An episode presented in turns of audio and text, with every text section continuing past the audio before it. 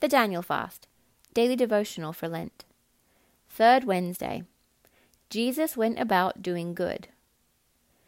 Jesus of Nazareth, with the Holy Spirit and with power, who went about doing good and healing all who were oppressed by the devil, for God was with him.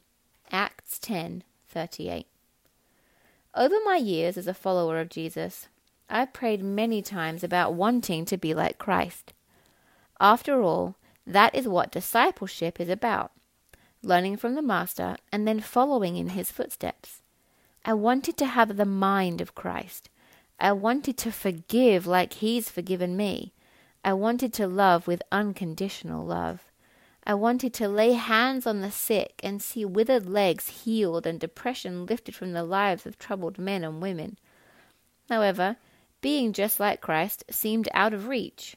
Granted, I'm on my way. I am more loving, more forgiving, more patient, and more in love with the Father than ever before. But still, there's a long way to go on my spiritual journey before I come even close to the full maturity of Christ's perfection. But this verse in Acts 10 is powerful. It tells us that Jesus went about doing good. While I may not see evil spirits leaving people's bodies today, I know I can go about doing good. And God knows our world needs more good today. So I feel challenged. What can I do today to model Jesus by going about and doing good? I think that's a question we can ask ourselves at the start of every day, and even several times during the day.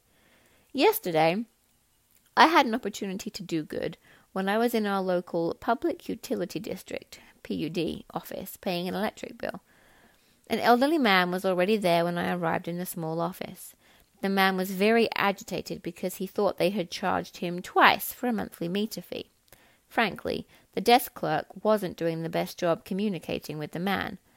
The more she tried to explain the billing charges, the more distressed the man got to the point he was trembling with anxiety.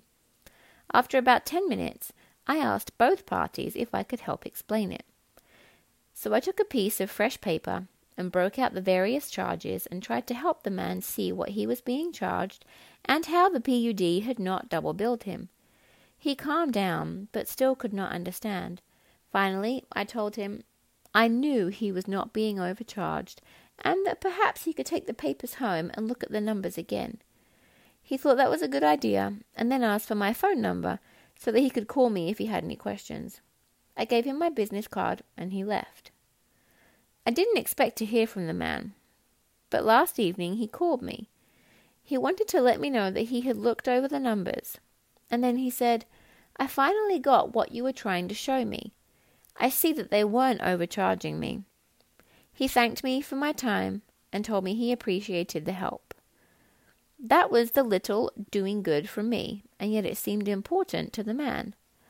However, this experience reminds me that we have opportunities all the time to be like Christ and go about doing good.